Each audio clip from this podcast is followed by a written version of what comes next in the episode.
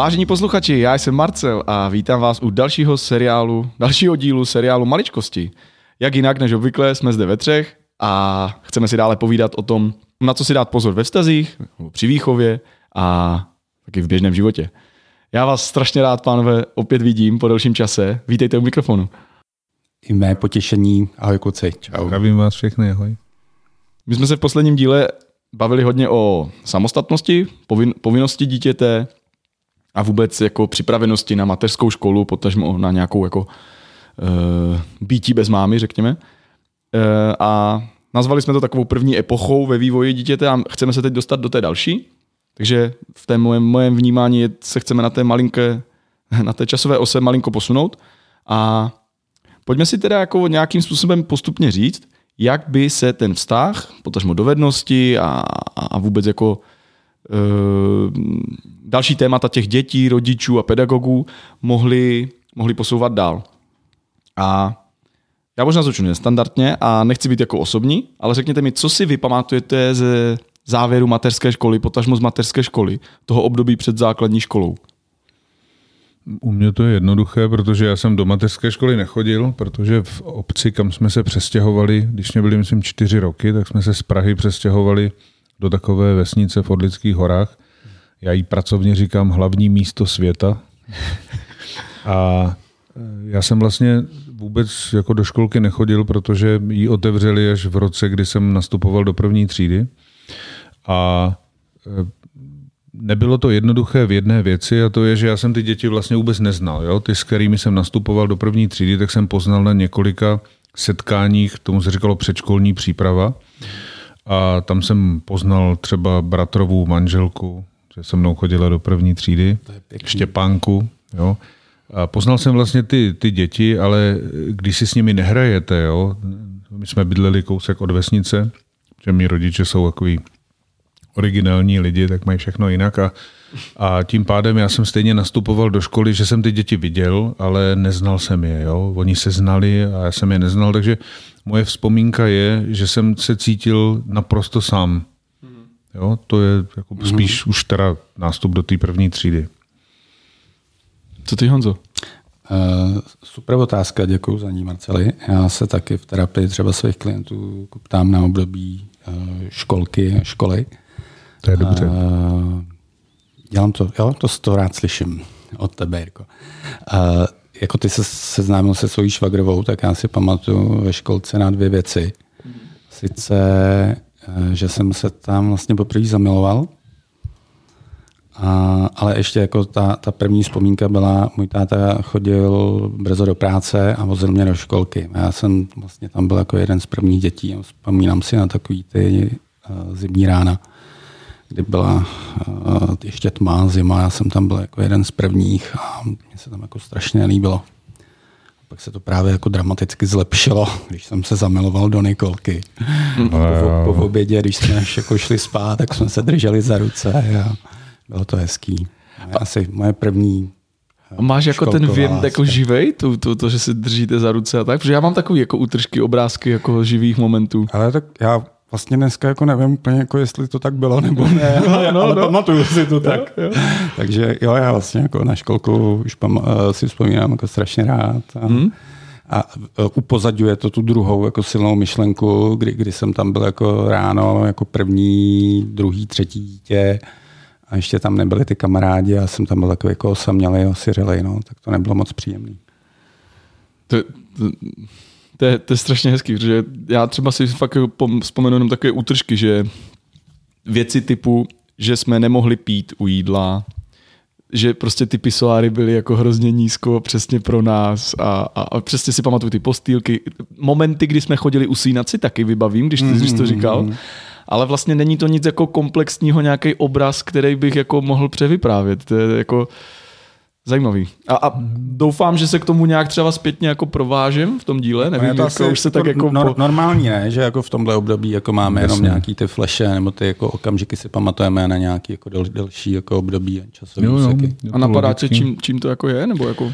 Tak do tří let se nám vůbec tvoří paměť, takže to si nepamatujeme nic a protože se základy vlastně naší socializace, sociálních kompetencí se tvoří do šesti let tak do těch šesti let máme spoustu takových jako malých epizodek, ale, ale souvisle si málo co pamatujeme, protože to je vlastně eh, zpětná vazba, což je sociální proces, tak ta se vlastně teprve staví, takže zrovna tak eh, máme sice víc prazážitků, ale nemáme žádné souvislé, protože ještě nechápeme sociální kontext. Mm.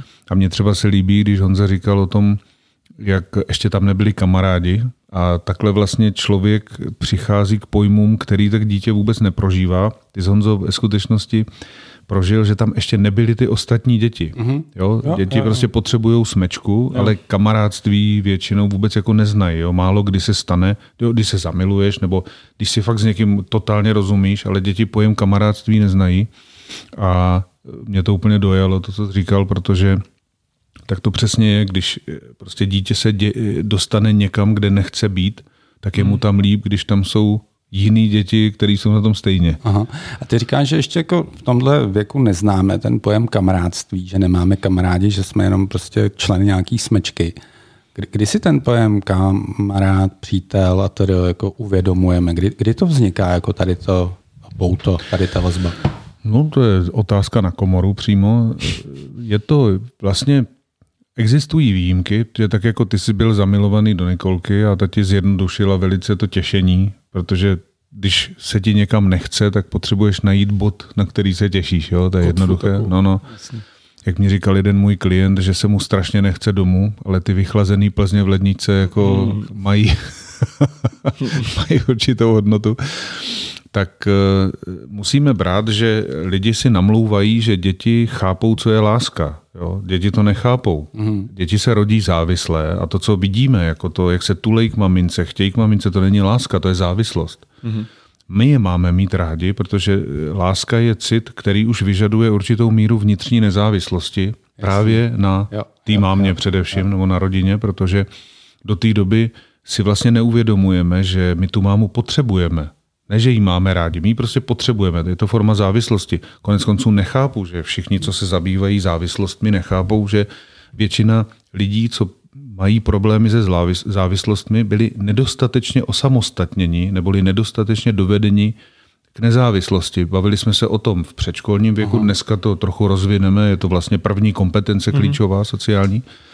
A tím pádem člověk, který je nedostatečně nezávislý na mamince, tak totálně inklinuje, samozřejmě daleko víc inklinuje k závislosti jiného typu. Mhm. A chápu to teda tak, že vlastně zamilovat se nebo prostě uh, vyjadřovat nějaký cit k mhm. druhému člověku, k lidem, Můžu až v okamžiku, kdy jsem jako sám citově mm-hmm. nezávislý. Mm-hmm. Opravdová jako láska. Teda. Ano, ano. Každý, kdo měl žádlivého partnera, tak ví, o čem teď mluvím. To je ta směs té závislosti mm-hmm. a lásky. Jo? Musíš on zobrat, že zamilovanost je ve skutečnosti chemický proces, to, je to vlastně akutní psychóza. Hm, je kdy, to nemoc. která ale jako odezní jako většina mm-hmm. akutních mm-hmm. psychóz. A, ale láska je něco trochu jiného. To už je vlastně cit, který má obsah Jo, nejde tam jenom o kouzlení a ten můžeš prožívat jedině, když už vlastně zodpovídáš sám za sebe. Jo? Takže to, že ti imponovala Nikolka, je ukázka, že seš kanec prostě, jo? ale eh, láska v pravém slova smyslu to samozřejmě úplně není. I když se to výjimečně stává, na prosté většině dětí se to nestane. Jo? Stejně jako Eh, přijdou kluci do školky a teď zjistí, že si prostě automaticky rozumí, protože si zpravidla se stejnou věcí hrají každý jinak. A teď na sebe koukají a vlastně to, to kamarádství v dětském věku je úplně nejvíc o inspiraci, že si ten druhý hraje s něčím stejným jinak, anebo mm. s něčím jiným stejně, nebo podobně. Jo. Ale láska jako láska v pravém slova smyslu je cit, který už vyžaduje velkou vnitřní jako samostatnost a nezávislost, protože jinak se vlastně z ní stane velmi rychle závislost. Jo? Mm. To zpívá nějaká kapela slovenská, jsem na těbe závislý, pak ten zpěvák vlastně oznamuje, že je nezralý. Mm. Jo? Kapela Desmod. Třeba, jo, vidíš, to, co ty nevíš všechno, tak třeba, třeba se k němu ta informace dostane a, a přijde se k někomu z nás poradit. Nicméně závislost asi do vztahu a jako do té lásky jako nepatří jako takové. Že? Jasně, protože mm. opravdová láska je stav, eh, která nepostrádá vnitřní svobodu. Mm. Jo? Ku příkladu, eh, teď nevím, jestli to byl Max Lischer nebo někdo z takových mých vzorů velkých, tak konstatoval, že opravdová láska k někomu je stav, kdy mu přeju štěstí, i když to není se mnou.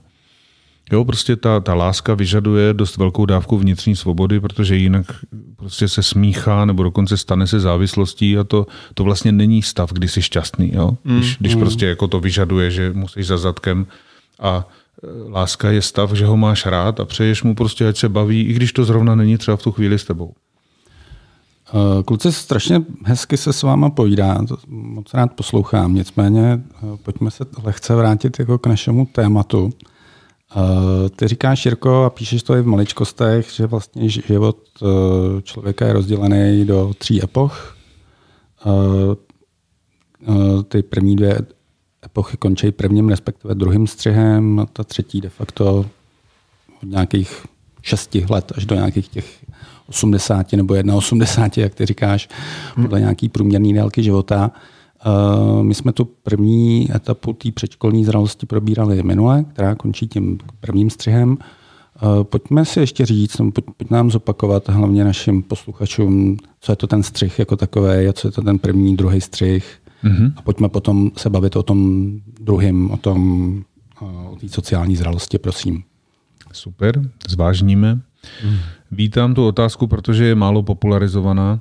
Eh, obecně musím říct, že vlastně znalostí o mozku je dost, ale jak známo, když se nepopularizují dostatečně povrchně, aby to lidi chytlo, tak je to nezajímá. Hmm.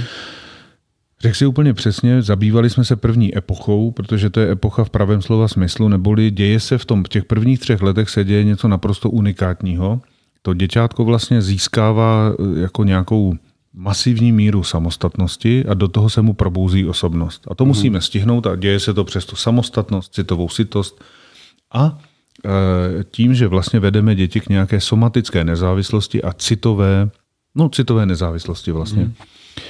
Pak totiž přichází to, čemu se říká lidově vzdor, který avizuje, že se tomu dítěti opravdu probouzí sociální systémy, které mají aktivními zábranami vlastně, řekl bych, ochránit tu, tu tělesnou a citovou ten, ten kontext, tu kapacitu.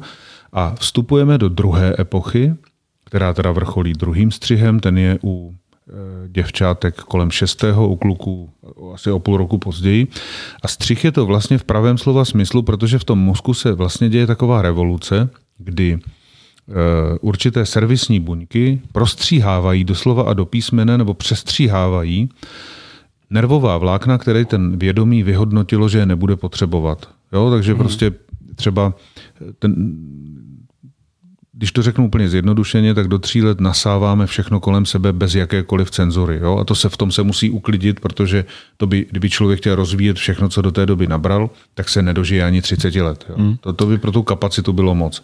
Podle jakého parametru to prostřihává? Jako podle nějakého kvalitativního nebo kvantitativního? Skvělý dotaz. Je to období kvantitativního e, třídění a je to takový jako je to takové nespravedlivé k dětem vlastně, že protože to je genově řízený proces, děje se každému, že vlastně to prostříhávání neprobíhá na bázi, že by ten mozek si řekl, nechám tam to, co bude pro to vědomí dobré, ale ono tam nechává více to, co se děje často. Aha. Takže se takhle vlastně dětem dají vtiskovat a následně zakonzervovat třeba úplně nesmyslné návyky rodičovské. Špat, špatný návyky. Mm-hmm. Jenom, prostě, jo, jo, Stejně jako jenom, ty dobré. Jo? Jenom protože se dějí často, nebo se mm-hmm. opakují jako v nějakých... Stejně jako ty dobré, ale samozřejmě Jasně. my se budeme vždycky spíš bavit o tom, co je nastaveno blbě, protože co je no. nastaveno dobře, to jede a nikdo z toho nevšímá. Jo? Nechceme to měnit a No, což je vlastně škoda, že z toho ale nikdo nevšímá, mm-hmm. když, to, když bych šel do důsledku.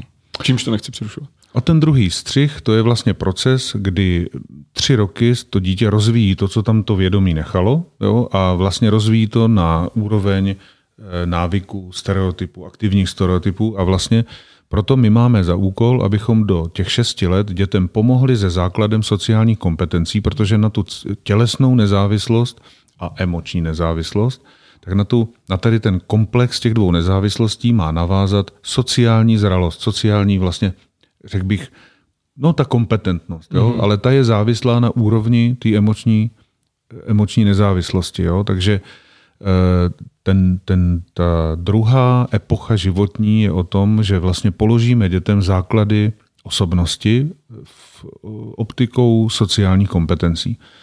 To se završuje úplně stejným procesem, kdy teda ty, ty, ty genové procesy prostříhají opět ty vlákna, který vyhodnotí mozek jako nepotřebné, třeba z hlediska somatotypu, pohlaví. Jo. Zase, a zase tam je víc o častosti než o vhodnosti. A to, že se to stalo, to se děje nejčastěji, se to dřív dělo v průběhu první třídy, dneska se velmi často dávají úplně nesmyslně odklady, protože na tu zralost se kašle a pak se ukáže, že to dítě nastupuje do školy nezralé, tak hmm. To poznáte velmi roztomile na tom, že děti, když vlastně projdou druhým střihem, tak v nich začne vítězit ta sociální kompetentnost, která se u dětí úplně nejčastěji projevuje takovým zbytnělým smyslem pro spravedlnost.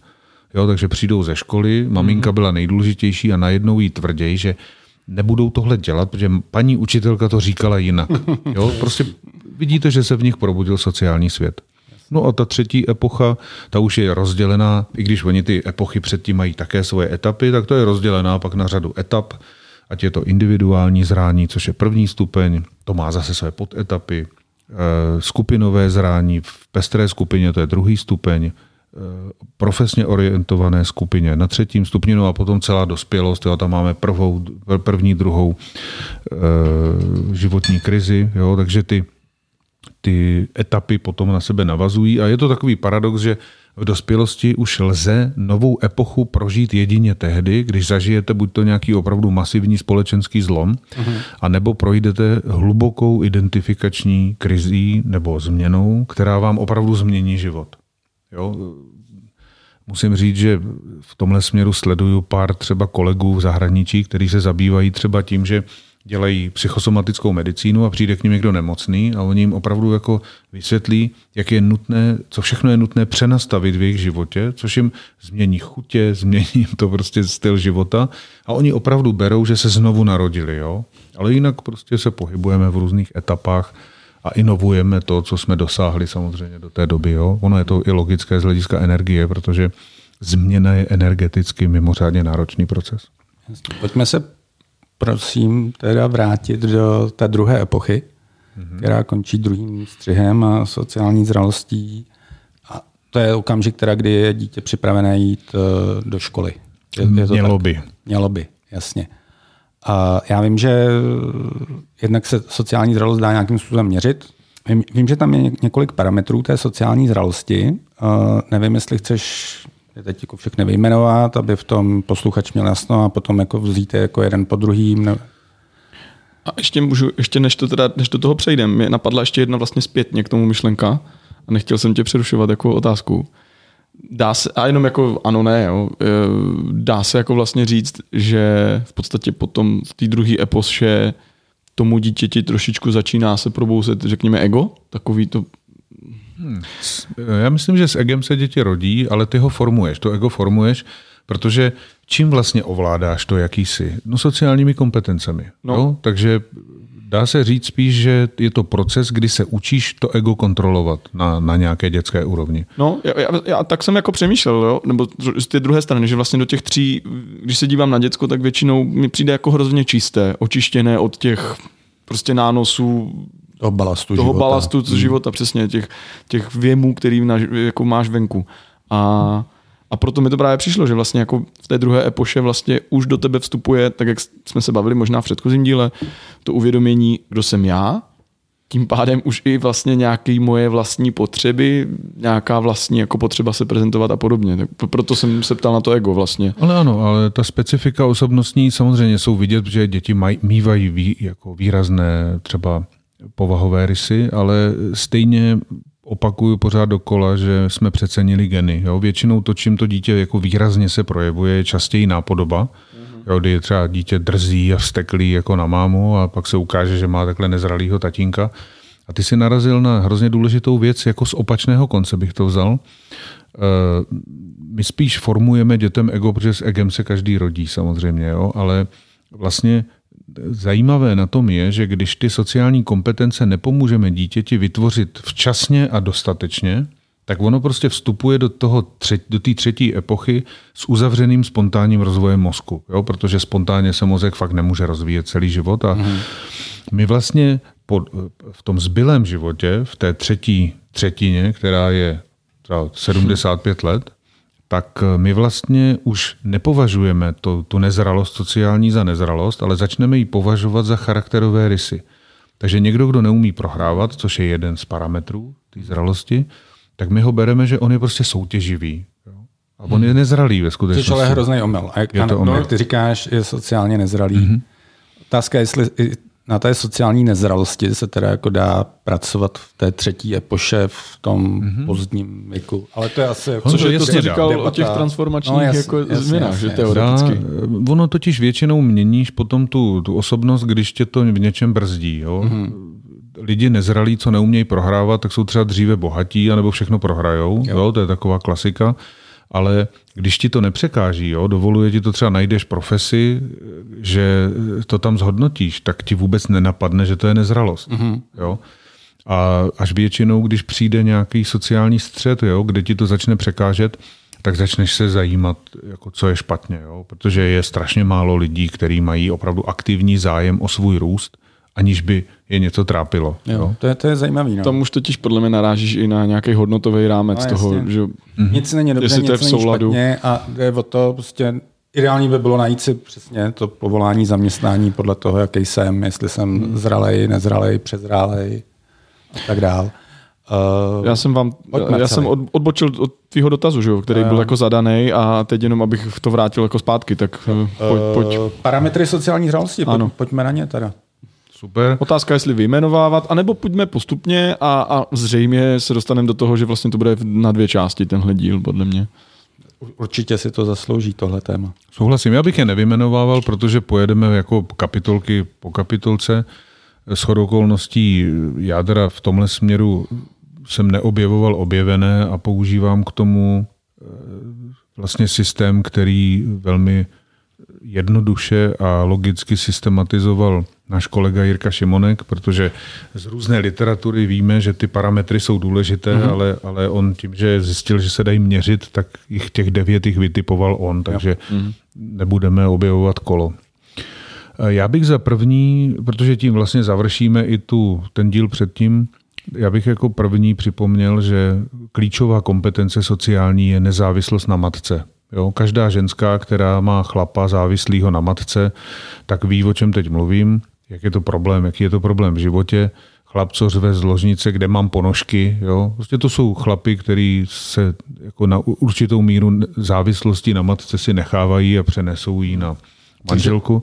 Jinými slovy, samostatnost teda? Můžu? Je to ta samostatnost, přesně tak. Samostatnost, ale eh, samostatnost a nezávislost není ještě úplně to samé, je to kvalitativně něco trochu jiného, protože ty děti to mohou umět sami, když tam je máma, ale oni se to potřebují naučit sami, i když tam máma není. Jo? Je to, říká se tomu fenoménu extrapolace a je to taková svrchovaná samostatnost, která dovoluje, aby to dítě vlastně nenalepilo závislost na mámě, aby ji nenalepilo na paní učitelku, jo? protože ve škole je pak obrovský problém, když eh, to dítě vlastně potřebuje učitelku samo pro sebe a ta doba dnešní je tak ulítlá prostě a jde nesmyslně rodičům naproti, že, že když to dítě je dostatečně nesamostatné, tak se k němu najme nějaký asistent, jo? což vlastně zvýhodňuje dítě, který má menší přínos, a znevýhodňuje ty ostatní děti, což pak vede často k tomu, že ty děti se tvářejí, že jsou nesamostatní, aby měli taky někoho k ruce. Jo? Protože ta touha po mamince, ta, ta síla vlivu mámy, ta je prostě, a ta, ta závislost na mámě je prostě celoživotní téma. Souvisí to nějakým způsobem i s inkluzí, teda, Jirko, když mluvíš o tom? Jistě, jistě závisí, souvisí, ale u inkluze tam je ještě problém, že my máme takový zvláštní sklon eh, prostě být posedlí právě, že všichni máme stejná práva. My jako země, která je vlastně speciálně pedagogická velmoc, tak my jsme se rozhodli, že zrušíme ty speciální školy a nebo rozhodli, naš- naštěstí k tomu nedošlo samozřejmě, ale my máme sklon do těch základních škol spát děti, kterým by opravdu bylo lépe v prostředí, kde je konkurence adekvátní vývoji těch dětí. Jo? Tady jde spíš o tohleto.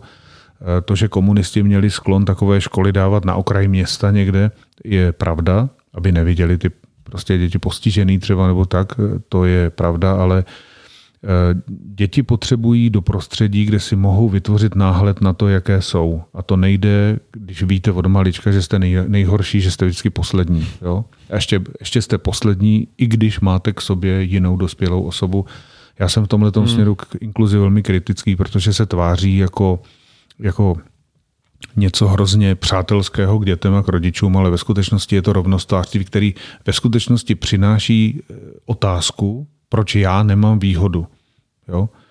Je to prostě takový sociální experiment, zcela zjevně se neosvědčuje a navíc na ty asistenty nebudou v budoucnosti peníze. Vidíme všichni, jak tyhle vlády hospodaří. To, to, to byla otázka trošku jako někam jinam, pojďme se vrátit Jo, jo, ale, ale je to společensky, je to důležité, protože eh, inkluze je je, má smysl, když třeba to dítě eh, je z prostředí, třeba na vesnici, kde, kde dojezd do speciální školy by pro něj byl ještě sociálně neúnosný. Jo? Uh-huh.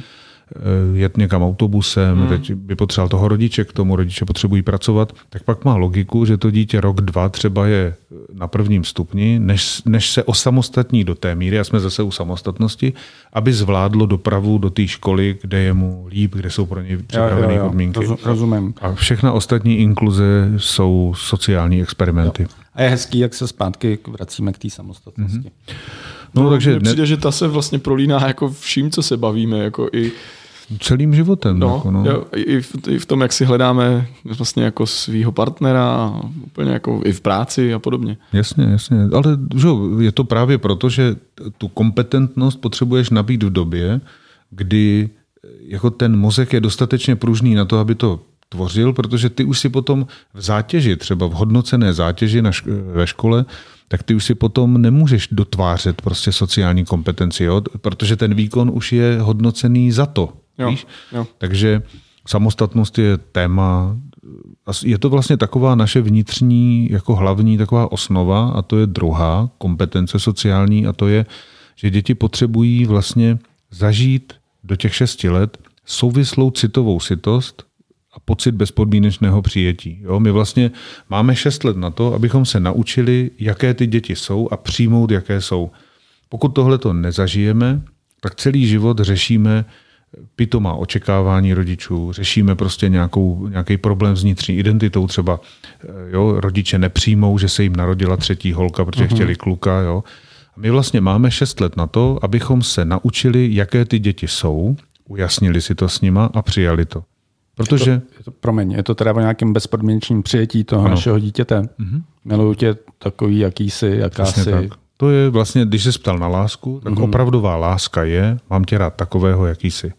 Jo? Mm, Akorát, ale... jasně, my, my jako rodiče se to musíme naučit uh-huh. a to dítě to musí cítit, že z nás. To dítě to potřebuje prožít, ale blbé je, že když jsi byl jako dítě nepřijímaný, uh-huh. tak vlastně logicky díky tomu kopírování a nápodobě, o tom jsme se bavili už, tak vlastně stejně přijímáš ty děti tak, jak jsi byl sám přijímán. Jo? Takže mm. když budeš z dvojice sourozenců, kde byl preferovaný kluk oproti holce a narodí se ti holka a kluk, tak je velká pravděpodobnost, že budeš bojovat se stejnou, eh, stejnou prostě formou přijímání, jo? že budeš mm, preferovat mm. kluka, jo? budeš ho přijímat víc než tu dívku. Jo, tak to, jako je to strašně zajímavé a zase jako kdybych byl v této situaci, tak bych jako i v rámci nějaký prevence prostě jako potřeboval se s někým, jako seš ty, mm-hmm. jako poradit nebo jako nebo slyšet, ty? že to tak jasně, že to tak je a že tyhle jako vzorce jako mm-hmm. fungují, abych v tom měl jasno a nedělal nevědomky ty chyby, které mm. dělám. Je to pravda, to, to je princip terapie. A o tom no. se tady jako i snažíme v našem seriálu, o tom píšeš v knížce, takže jako doufám, že se tady ty uh, věci dostanou k co největšímu počtu posluchačů, čtenářů tak podobně. Když zjednoduším princip přijetí, říkám vám všem rodiče teďka, ať rodiče dospělých dětí, rodiče malých dětí nebo budoucí rodiče, máte povinnost milovat své děti takové, jaké jsou a ne je vést k vděku za to, že je živíte a že se o ně staráte, protože ty děti jsou tady z vaší vůle a proto je milujte takové, jaké jsou. Děti jsou dokonalé ve své podstatě a stačí objevit, jaké jsou a pomáhat rozvíjet to, v čem jsou charakteristické. To, co hmm. jde dětem snadno, to podporujte jako první. To říkáš moc hezky. Navíc, když točíme na 1. máje, což je lásky čas, mm-hmm. a to, to si ještě řekneme A zatím je to velmi láskyplný čas tedy. Je to tak? Ale mě ještě k tomu napadlo, nebo jestli teda... V pohodě. Jestli můžu, nebo no. vlastně nechci to jako challengeovat, ale mi právě přišlo, ty, ty jsi říkal, eh, že ty rodiče se to musí naučit a Jirka pak říkal, jako, že máme povinnost, ale vlastně není to tak, že ty implicitně jako rodič jako tak trošku jako intuitivně prostě to přijímání toho dítěte máš? Nebo jako potkáváš se ty v praxi s tím, že jako je to problém? Že to jako je, prostě... to, je to velký problém a to mm-hmm. z toho důvodu, že eh, všechno vlastně klíčové ve vývoji dětí nese mateřský cit. Jo? Ten mm-hmm. mateřský cit má svoji dynamiku, zejména probouzení toho mateřského citu, protože on samozřejmě začíná nějakým početím, eh, průběhem těhotenství a mm-hmm. úplně nejklíčověji porodem. Porodu jsme věnovali celkem jako podrobně ten jeden díl. A když... Když se zajímavými ohlasy. Jakýkoliv necitlivý zásah do toho porodu jako vlastně zažije ta maminka, tak to ohrozí probouzení toho mateřského citu. Jo? A když, když tu intuitivnost, ten mateřský cit je vlastně, že se probouzí vůči konkrétnímu dítěti. Jo? A k dalšímu dítěti se probouzí nově. Mm-hmm. A když tady o tohleto maminka přijde, jo, ať urychlováním porodu, ztráty vlivu, pocitu vlivu a tak dále, tak vlastně nezbývá tý mámě nic jiného, než použít takzvanou subpersonalitu, neboli vtisk její matky do jejího vědomí z doby, které si nepamatujeme, to je v mm, období do prvního mm, střihu. No a pak děláme to, co jsme sami zažili. Jo, tam ta intuitivnost najednou je, je to taková krásná ukázka, jak v té přírodě je všechno vždycky jako je tam nějaká záchranná brzda, a to je tady ta nápodoba. Blbé akorát je, že maminka nepřijímaná, když porodí přirozeně, tak vlastně sice bude trochu nejistá, protože jí bude mozek velet něco jiného, než co mm. zažila, mm. ale zjistí, že to je lepší. Jo? Zatímco když porodí nějakým jako necitlivým zásahem dramaticky, tak má tam tu mámu, ale vlastně najednou zjistí, že z toho mateřství nemá tu radost, kterou chtěla mít, protože vlastně naskočí do nápodoby třeba nějakého sníženého přijetí jo, nebo nerespektu a tak dále. Takže tohle je velké téma jo. a děkuji za tu otázku. No, to je, o no tom ne. by se dalo mluvit od dokola. Právě no, protože přesně si umím představit, že to bude tak jako individuální, že někdo se to fakt bude muset jako učit, jak ty jsi popsal, nebo vnímat to jako svoji povinnost a někdo možná prostě i přesto, že si zažil nějaký traumaticky těžší porod a něco, něco tam nebylo úplně jako tak, jak asi si každý představuje, tak, tak, tak bude si k tomu muset jako asi přijít a nějak intuitivně to, někdo to může cítit jako vnitřně, někdo se to musí naučit. Aspoň to je moje jako můj pocit, jo, proto jsem to vlastně jako zvedl. Jasně, no ale nejsi na to sám, že jo, máš kolem sebe lidi, můžeš se zeptat. To je ono. A to je jedna výhoda, druhá je, že eh, já si myslím, že žádná máma, žádný rodič to nechce dělat blbě. Hmm. Jo? Že prostě většinu chyb stejně děláme z dobrých úmyslů jo? a myslím si, že ta popularizace rodičovství a, a mateřství je prostě potřeba dělat. A musím říct, že třeba úplně nejzvláštnější je, zažívám to zejména s maminkám, kterým se pomáhá jako s tím otěhotnět. Jo? Hmm. Taková ta různá asistovaná reprodukce. A tam se samozřejmě jako to celé hlídá a málo kdy ta máma rodí opravdu přirozeně. A ty mámy opravdu neví, co mají k těm dětem cítit. Jo? Oni se třeba deset let načekali na to miminko a když jim k tomu nikdo jako nepomůže tady touhletou jako osvětou, tak oni pak jsou vlastně zklamaný, protože jsou tak natěšený, že vlastně neví, co mají cítit a to je prostě jo. důvod, proč máme furt co dělat. No.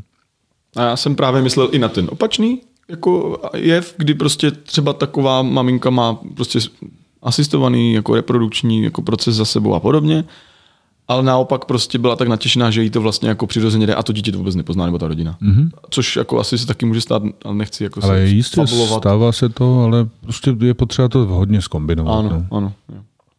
Super. E, já sleduju čas, koukám, že vlastně jako víc toho asi tady nevměstnáme, aby jsme udrželi formát. E, určitě navážeme teda hned dalším dílu. Já vám děkuji za vaše příspěvky. Jirko, děkuji za tvůj know-how a za tvoje otázky. Honzo, a vidíme se zase příště. Díky moc. Já bych se krásně. ještě v rámci teda rozloučení, já už jsem to tady zmínil, uh, točíme tenhle díl 1. května.